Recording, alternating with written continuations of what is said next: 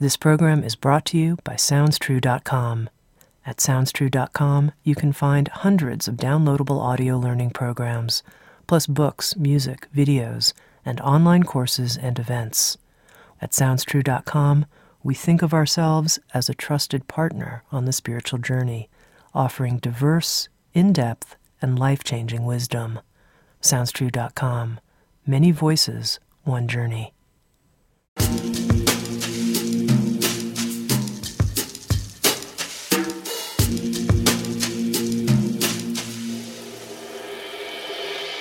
You're listening to Insights at the Edge. Today, my guest is Lionel Corbett.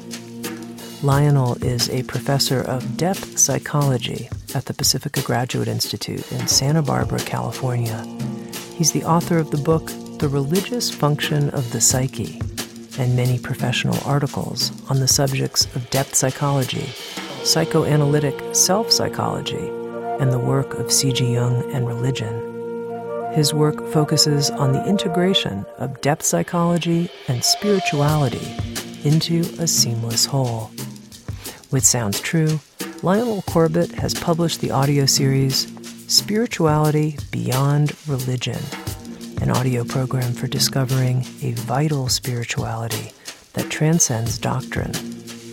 In this episode of Insights at the Edge, Lionel and I spoke about numinous experiences and how to understand them. We talked about God as an archetype and the psyche's need to find meaning and generate spiritual imagery. We talked about the role of suffering on the spiritual path and how we can understand suffering in terms of our personal destiny calling us forward. And finally, we talked about the nature of faith as a type of inner knowing and the importance of visionary experiences. Here's my conversation with Lionel Corbett.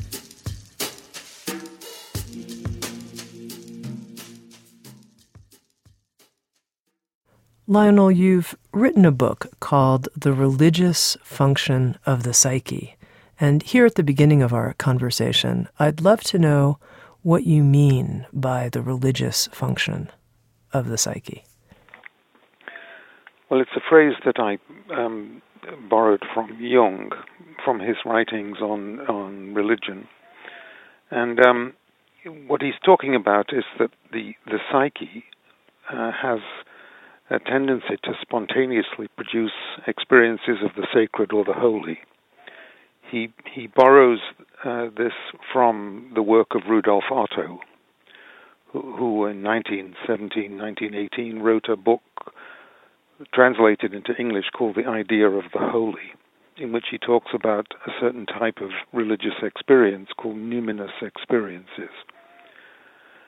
And um, when Jung uh, started to hear these kind of experiences in his consulting room, he he decided that they were the same kind of experiences occurring in ordinary people that had occurred to the founders of our major religious traditions, Jesus and Muhammad and uh, Moses and so on. And um, whereas Otto said these are experience, these are like the burning bush, Moses at the burning bush in the Bible, or um, Saul on the road to Damascus, hearing the voice of Jesus saying, "Why do you persecute me?" Those kind of experiences are what Otto meant by numinous experiences. So for Otto, these were experiences essentially of the Judeo Christian God. And the, the development that Jung made was to say these are experiences of transpersonal levels of the psyche, or the non personal levels of consciousness, which the individual has access to when these kind of experiences erupt into our awareness. So that's one meaning of the um, the religious function of the psyche, the tendency to produce those kind of numinous experiences. That's probably the major meaning. Can you tell me a little bit more about this word numinous? I don't think that's a word yes. that is part of most people's It's not vocabulary. a commonly used word. Yeah. No. Um, the etymology of the word comes from a Latin noun, a numen, which is spelled N-U-M-E-N, which means a god or a divinity. And there's also a Latin verb, nuere, N U E R E, which means to nod or to beckon. So the sense of a numinous experience is of divine beckoning or divine approval. You can imagine Moses at the burning bush hearing the voice of God talking to him from the burning bush, telling him to go down to Egypt, tell the Pharaoh to release the people, and so on. These are the kind of things that Otto and then later Jung were talking about. But what what was important to Jung was not the content of the experience. It doesn't have to be a specifically Judeo-Christian content. What he gets at is the quality of the experience is important. Otto said these experiences are mysterious, fascinating, tremendous. They have a certain emotional gripping power. And that's what Jung was interested in because he discovered that when people have these kind of experiences, the, the experience has a kind of a healing effect.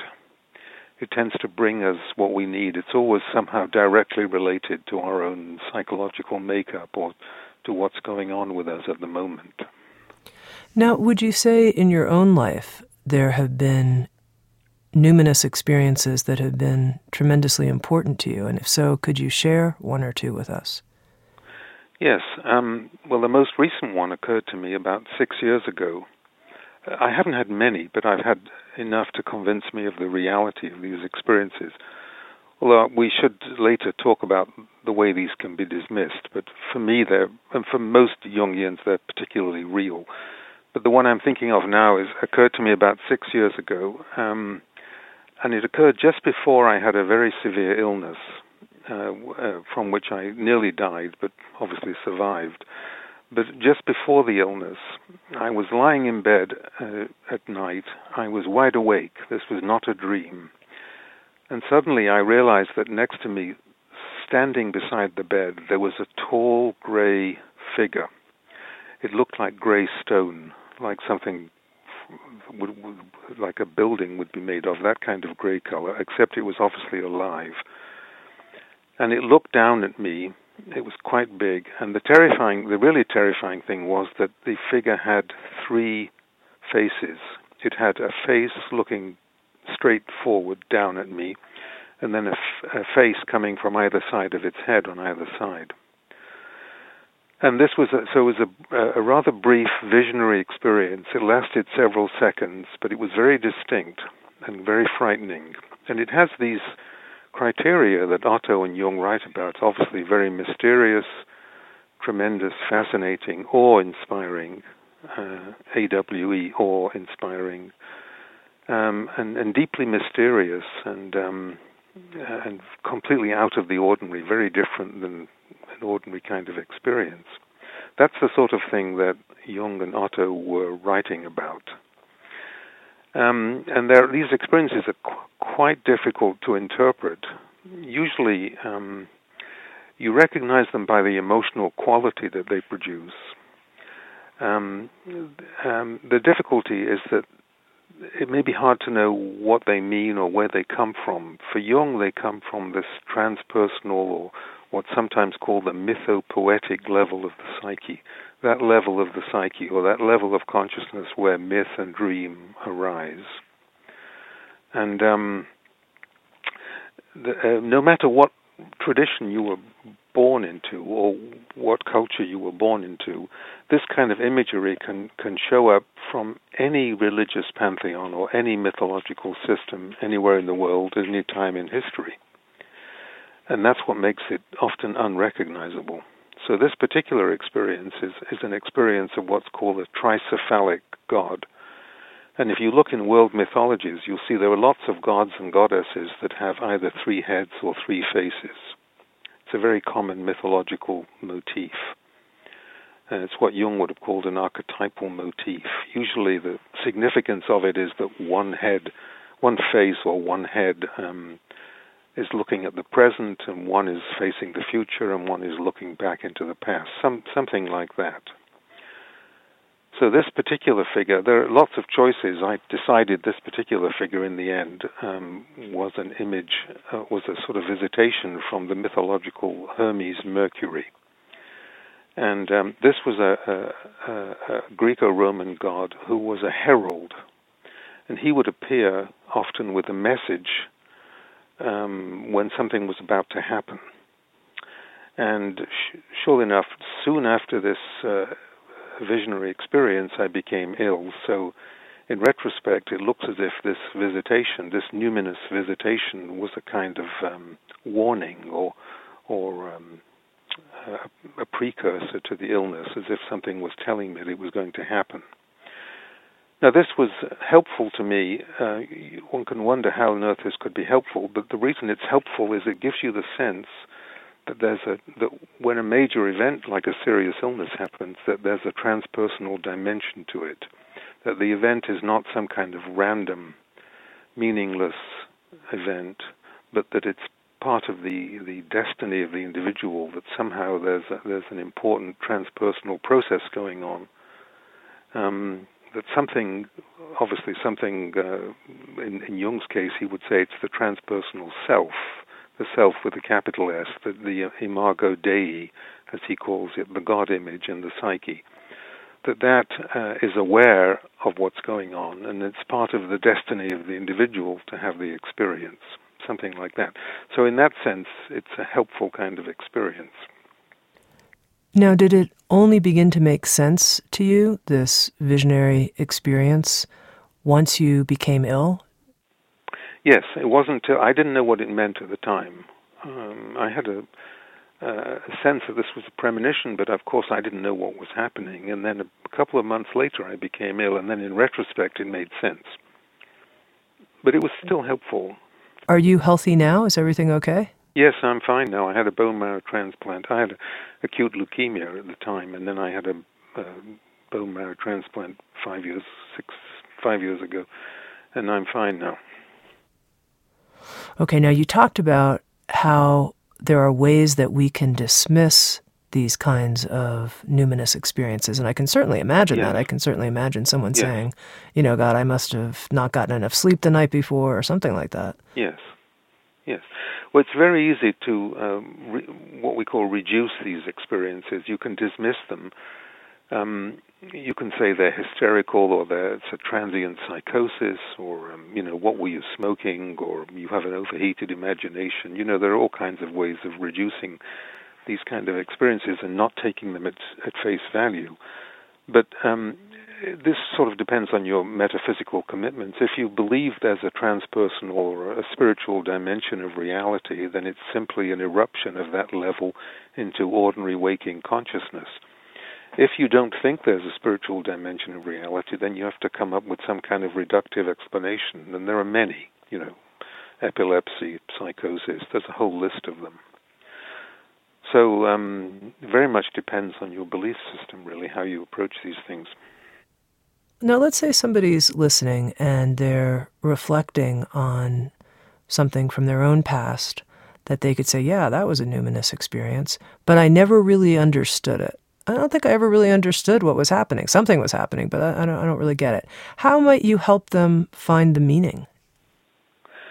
Well, what I would do is I'd get a detailed description of the experience, and I would I would try to see in what way is the experience connected to what's going on in the person's life. Usually, what what I've found is it's either connected to some developmental difficulty that the person is struggling with, or a life situation, an existential crisis of some kind that they're struggling with, or an, you know an illness or a relational problem, those kind of difficulties.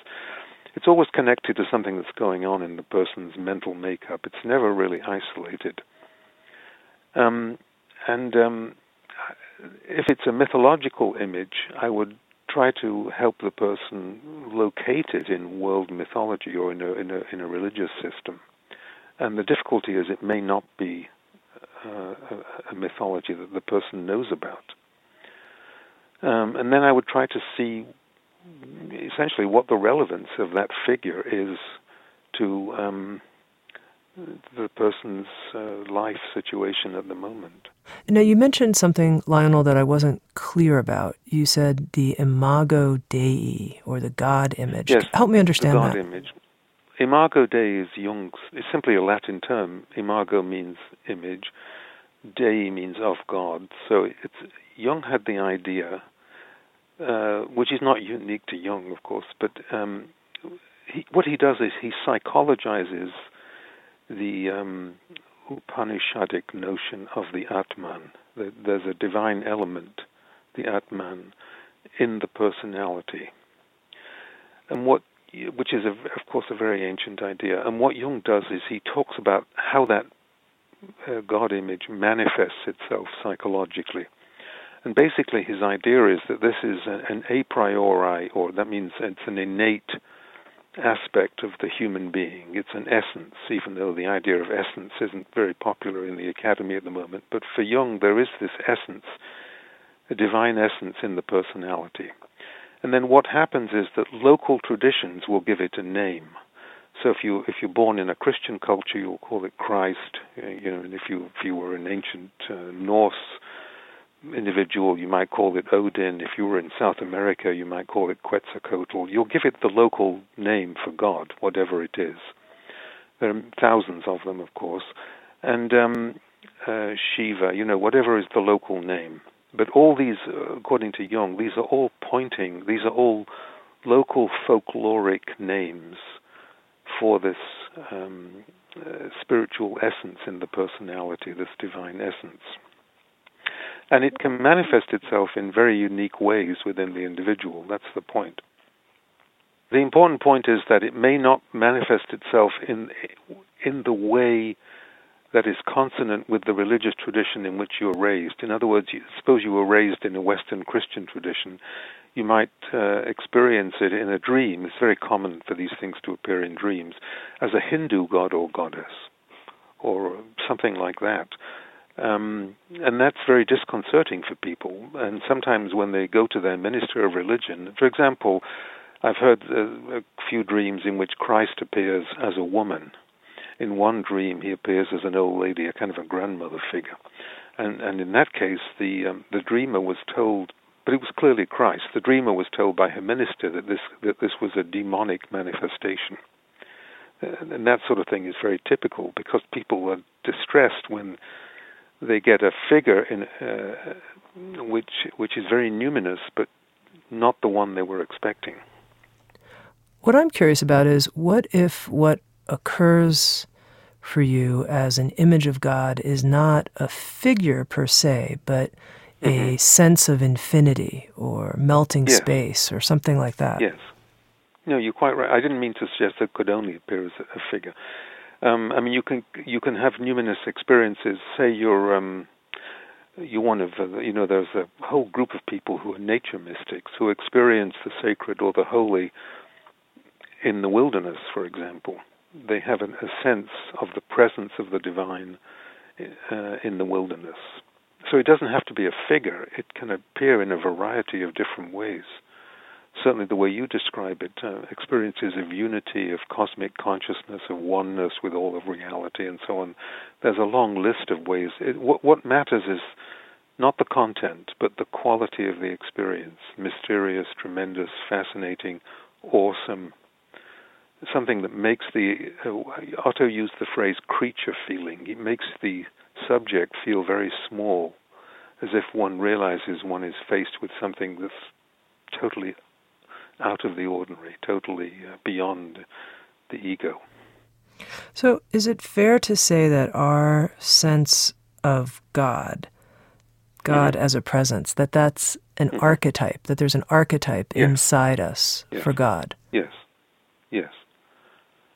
Um, there's, there's one way of saying it would be that there's an there's an archetypal potential in the individual it's but it's like an empty envelope. It, it's it's just it's simply the human potential to experience that, where that has a capital T, as it were, and then um, at certain usually at certain times of one's life when there's a crisis or suffering of some kind, that's when the um, the ego, the everyday personality, is a little bit more fragile than usual because you're suffering or distressed or in pain or depressed or something.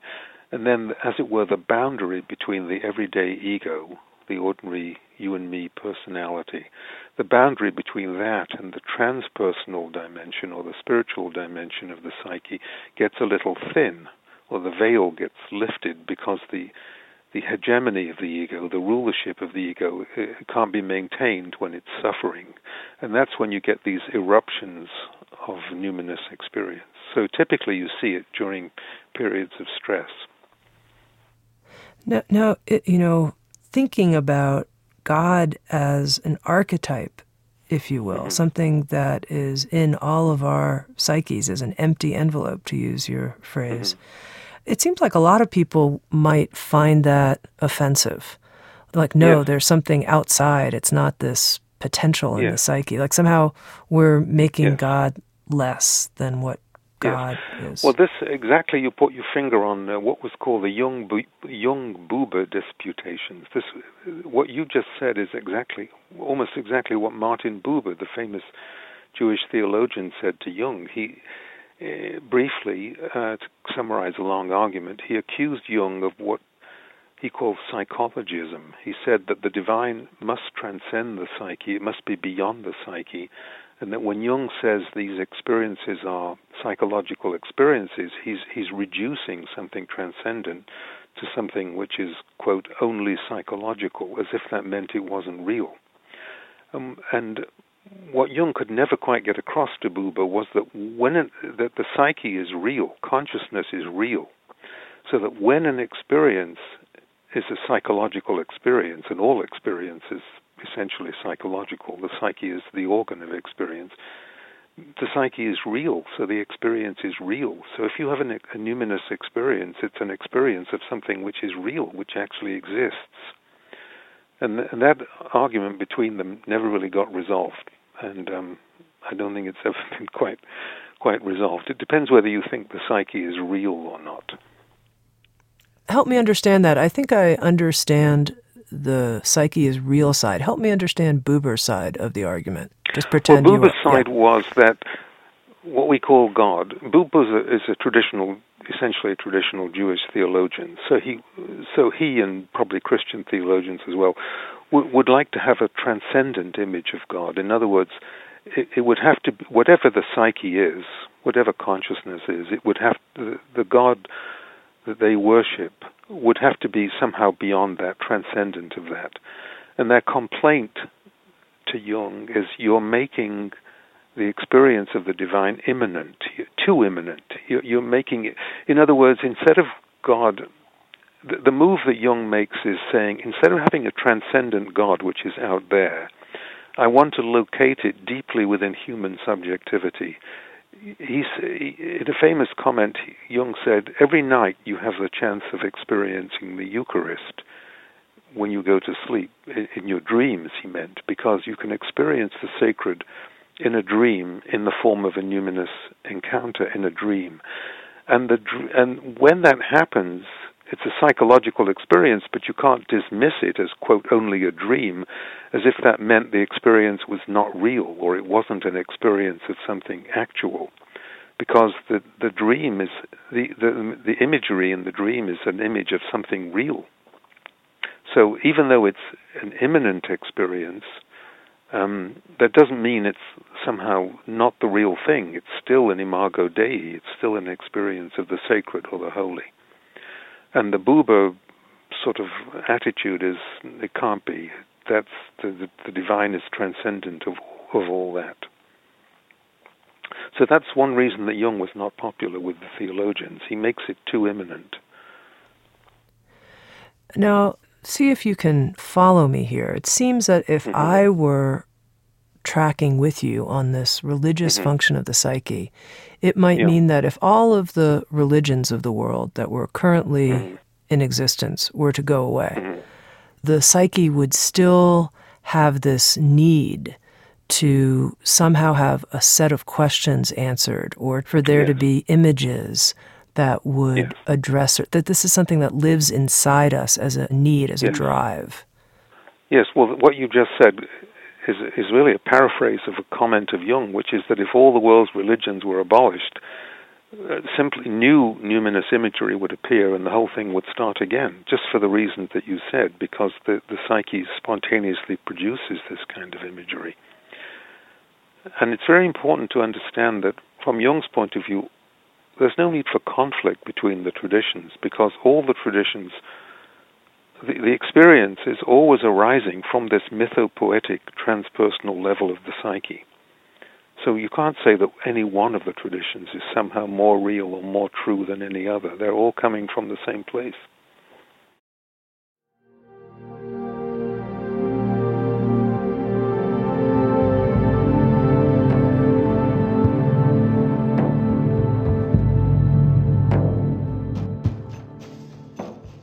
Listening to Insights at the Edge, produced by Sounds True.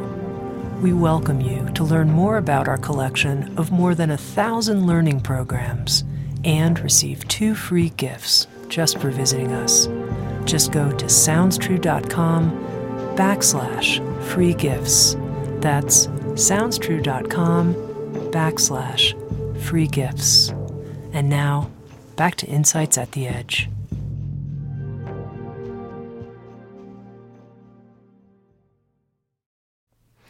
Now, I've heard some people say that psychotherapy could be considered a new religion of our time. Yes. That was founded just 100 years ago. And I'm curious how you see that.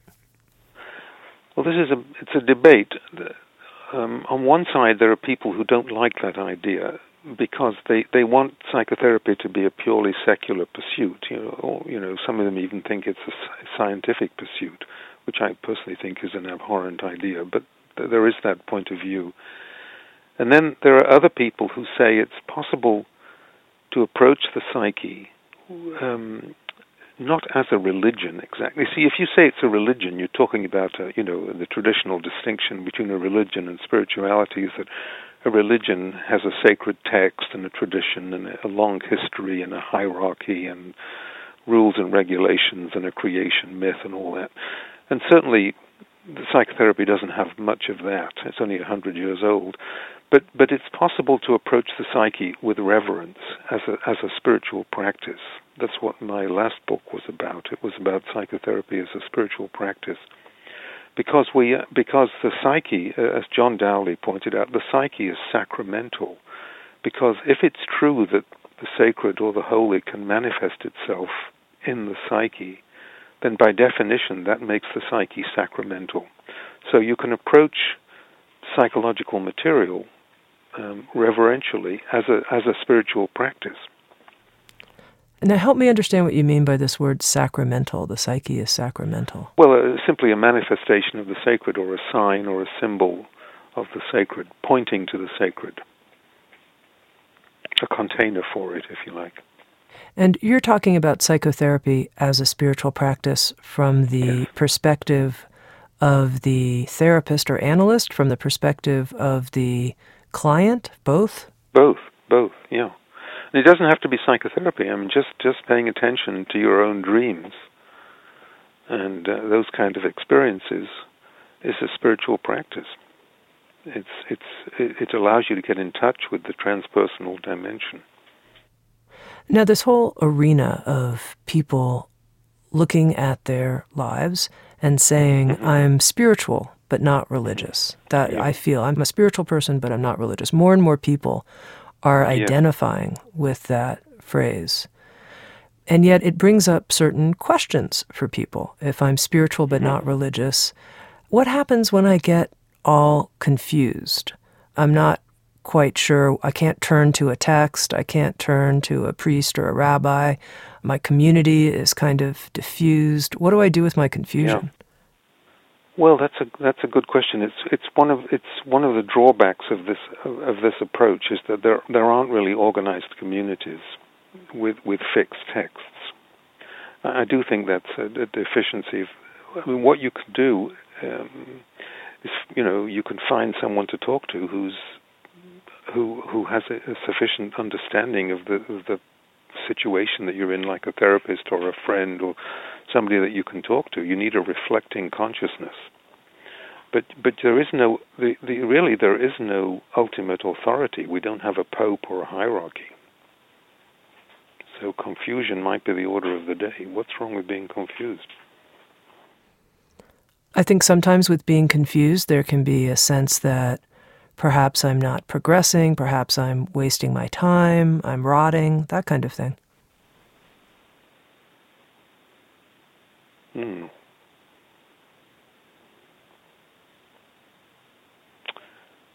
I think if you really felt that, it might be a good time to go into therapy, quite honestly. You need sometimes you need a guide, and the guide should be somebody who's done his or her own journey and who knows some of the milestones and some of the pitfalls. But I don't think that's essential. I, I you know, I think uh, sometimes you can get through these kind of things. For example, in using a, in a dream group, or just with a with a knowledgeable friend. Um, I, I mean, are you suggesting that you have to have some kind of spiritual authority? I don't really like the idea of a spiritual authority, to be honest. I think my question has to do with given that so many people are in this place of saying, I'm spiritual but not religious, how can they, what create the support and guidance for their lives that traditional religions used to provide? How do we get that in this time that we're in? Well, I think you're pointing to a, the fact that we don't have adequate community for people who are in that position. I think that's just the situation that we're in. We're in a transitional period. We're at the end of the Christian era. The Christian era is clearly coming to an end, and um, we um, we don't know what's going to replace it. Um, there are there's a small group of Jungians who, who've talked about what they call the new dispensation, um, which is the notion that um, it was coined, the phrase was coined by Edward Edinger, who was a Los Angeles analyst about 20 years ago. Briefly, he said that in the West, we, we first we, we had the uh, Hebrew dispensation, the Mount Sinai dispensation. Dispensation here means the the dispensing of divine grace into the world, initially carved in stone on the Ten Commandments, and then you had the Christian dispensation, where you have a radical change of the God image from a sort of sky god on, on a volcano in, in the Sinai desert to a god of love. And he thinks the new dispensation is the sense that we're all in touch with the transpersonal level of the psyche, and that we can have our own connection to that. What the Jungians call the ego self axis, where you have the ego, the everyday consciousness, has direct connection to the transpersonal dimension in dreams and visions and synchronistic events and things like that. But we don't have, I mean, the nearest thing we have in terms of community are, would be things like the Friends of Jung groups around the country. There are now lots of um, lay organizations in, in many cities in this country and around the world which get together and listen to lectures and do dream groups based on Jungian psychology. But that's the nearest thing that we have.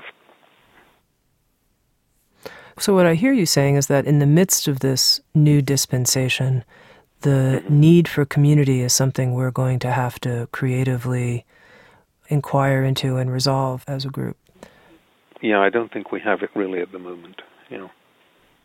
Now, Lionel, no, I'm curious, especially hearing about your recent experience of illness, how mm-hmm. you view suffering on the spiritual path. I know that's a big question. Yeah, it's a huge question. Um, um, essentially, well, there are several ways to approach it. I mean, one, uh, first of all, um, unless you believe that what happens to us is random, um, that suffering can be seen as part of the destiny of the individual, part of what Jung called the telos, T-E-L-O-S, of the personality, which is a word he got from Aristotle, essentially meaning that the personality has a goal or an end or purpose that it's pointing to. And then your suffering is trying to uh, move you in, into a, in a particular direction that perhaps you otherwise wouldn't take. So it's teleologically important. Um, it's spiritually important because developmentally, suffering makes you look at aspects of yourself and your relationships and your work and so on, which otherwise you might be able to ignore. That's what happened to Job, for example.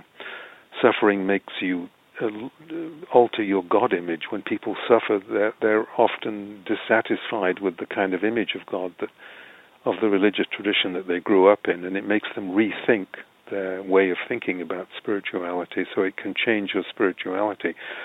It can have a very powerful effect on character structure It can make you much more receptive and open and empathic to other people, um, and so on. It has all kinds of transformative psychological effects which otherwise wouldn't happen.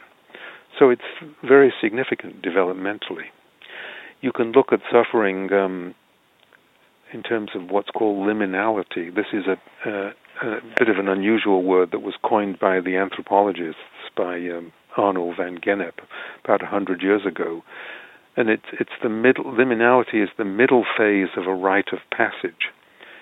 Tribal cultures, uh, they usually divide the rites of passage into three an initial period of separation, where you're taken out of your usual environment. And then the middle period is the transitional period of betwixt and between. And then finally, you're reincorporated back into the culture in the new status. But the dangerous period where people break down is the middle transitional period. That's called liminality. The Latin word limen means a threshold. So it's it's betwixt and between. You're not out of the old situation fully. You're not in the new situation fully. And it's these transitional periods when people break down emotionally. So suffering plunges you into liminality. Well, if um, the Jungians are right about this, this is an archetypal process. It's not just a random misfortune which is happening to you. It's it's important to you developmentally and spiritually. It's intended to initiate you into a new level of consciousness. It will make you aware of things that you hadn't been aware of before. Um, so, in a nutshell, those are some of the ways of looking at it. I mean, there are, I, I, there, I could go on about it. It's a huge subject, but I was quite interested in what you were saying about this teleological approach to our life. That there's yeah. some destiny in our life that suffering can help us understand. And I'd be mm-hmm. curious to know from your own illness passage recently mm-hmm. was something revealed about the directionality in your own life? Well, I think um, the effect that it, it, had on me was to deepen my own spirituality. It, I mean, it's um, my own interest actually is in non-dual spirituality as well. So, so there were many, many experiences during the course of this whole illness that allowed me to practice um, a sort of attitude of radical acceptance and what's called resting in awareness, those kind of practices. Uh, and that had a profoundly deepening effect for me. And uh, so that was teleologically, it was developmentally, it gave me a kind of thrust that I think it it was helpful um, in sort of speeding up a developmental process. You could say it that way. Lionel, in some of your writing on spirituality beyond religion, you mm-hmm. talk about what it means outside of belonging to a religion to stay connected to the sacred in our lives. And I'd be mm-hmm. curious to know what do you think are some of the ways that we can stay connected to the sacred without religious support? You mean without community support or without a fixed tradition? Is that yeah. what you mean? Yeah. Yeah. Um, well, there are several things. I, I think uh, paying attention to your dreams is very important. Uh, the, the difficulty there is that it's it's it's often hard to understand the dream, but just paying attention to them and writing them down is, is very useful. Um, because in, in, this Jungian tradition, the dreams, the, the maker, the self, the transpersonal self, the self with a capital S, is the maker of dreams. So that paying attention to the dreams is um, is an important way of staying in touch with that. It's as if the self is trying to reach the everyday personality or the ego and trying to fill in the gaps or, or make the ego aware of what's missing or compensate if it's too one-sided, that kind of thing. So it is a, an, intrinsically a spiritual practice. Um,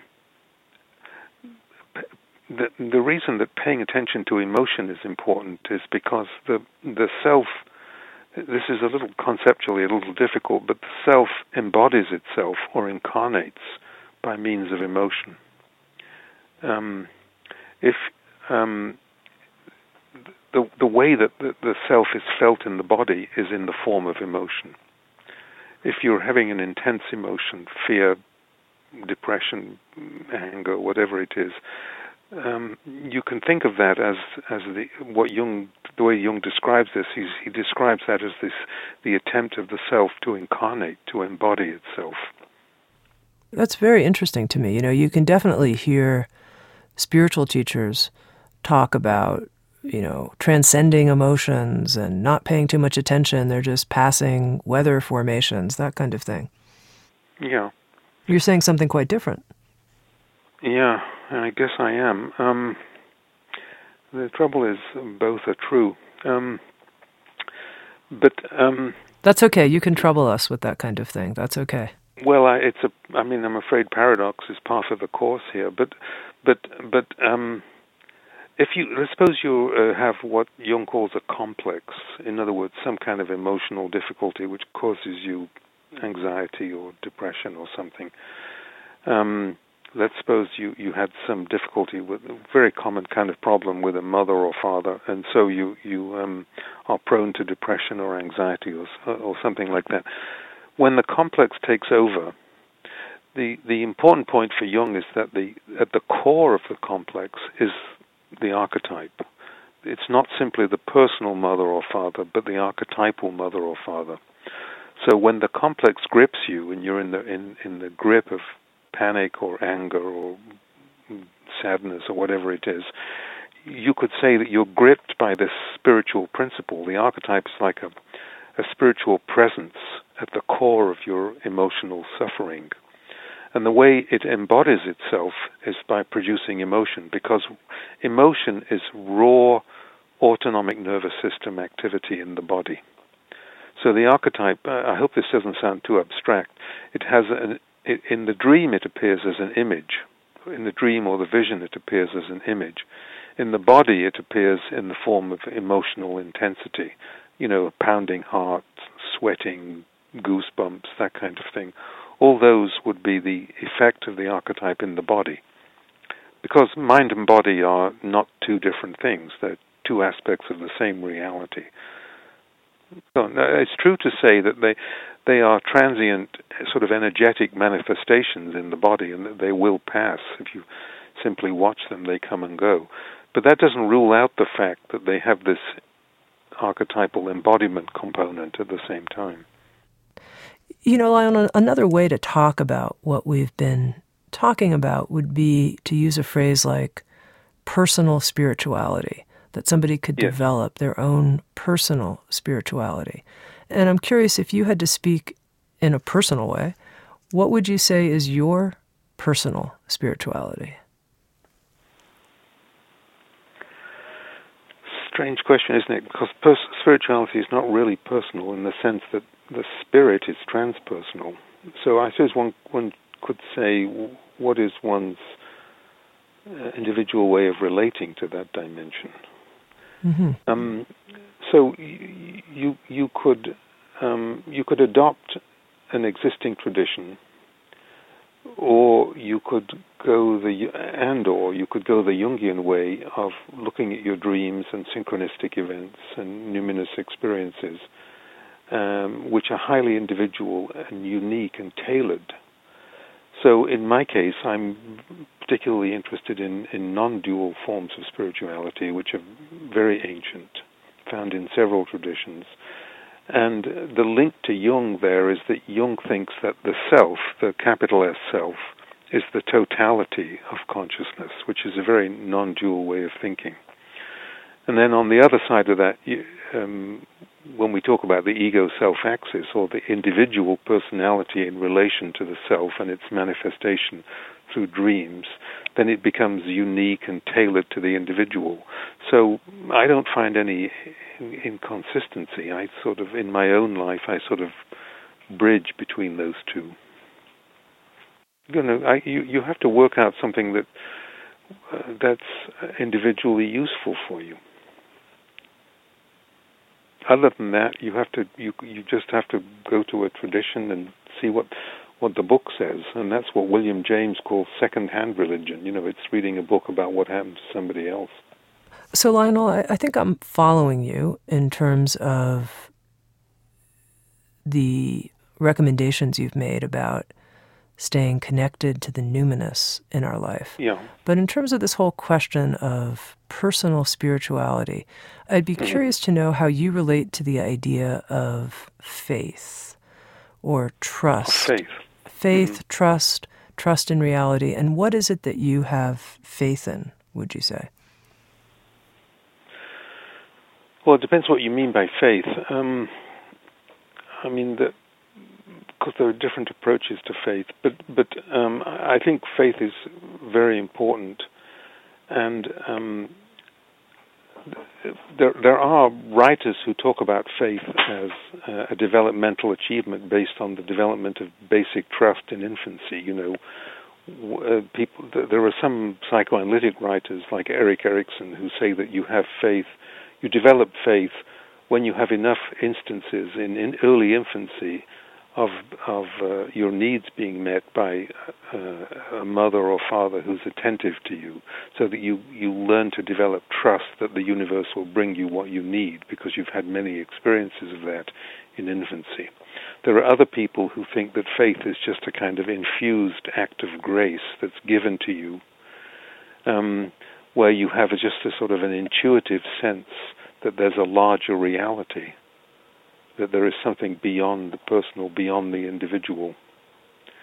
Um, I think both those might be true, um, but um, it's very di- otherwise very difficult to know where faith comes from. Some people seem to have it, and some people don't have it. Um, I mean, in other words, it might be an archetypal endowment, or it might be developmentally achieved. I'm not really sure which it is, to be perfectly honest.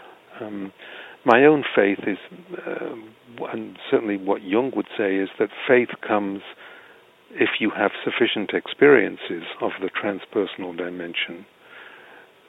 Um, then you have knowledge. In the famous BBC interview with John Freeman, he, when he was asked about whether he believed in God, he said, "I don't believe, I know." And what he meant by that is, is that if you have a direct experience of the transpersonal, of the spiritual dimension, you don't need to have belief.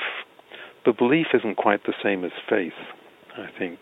Faith is somehow deeper, and belief is more cognitive.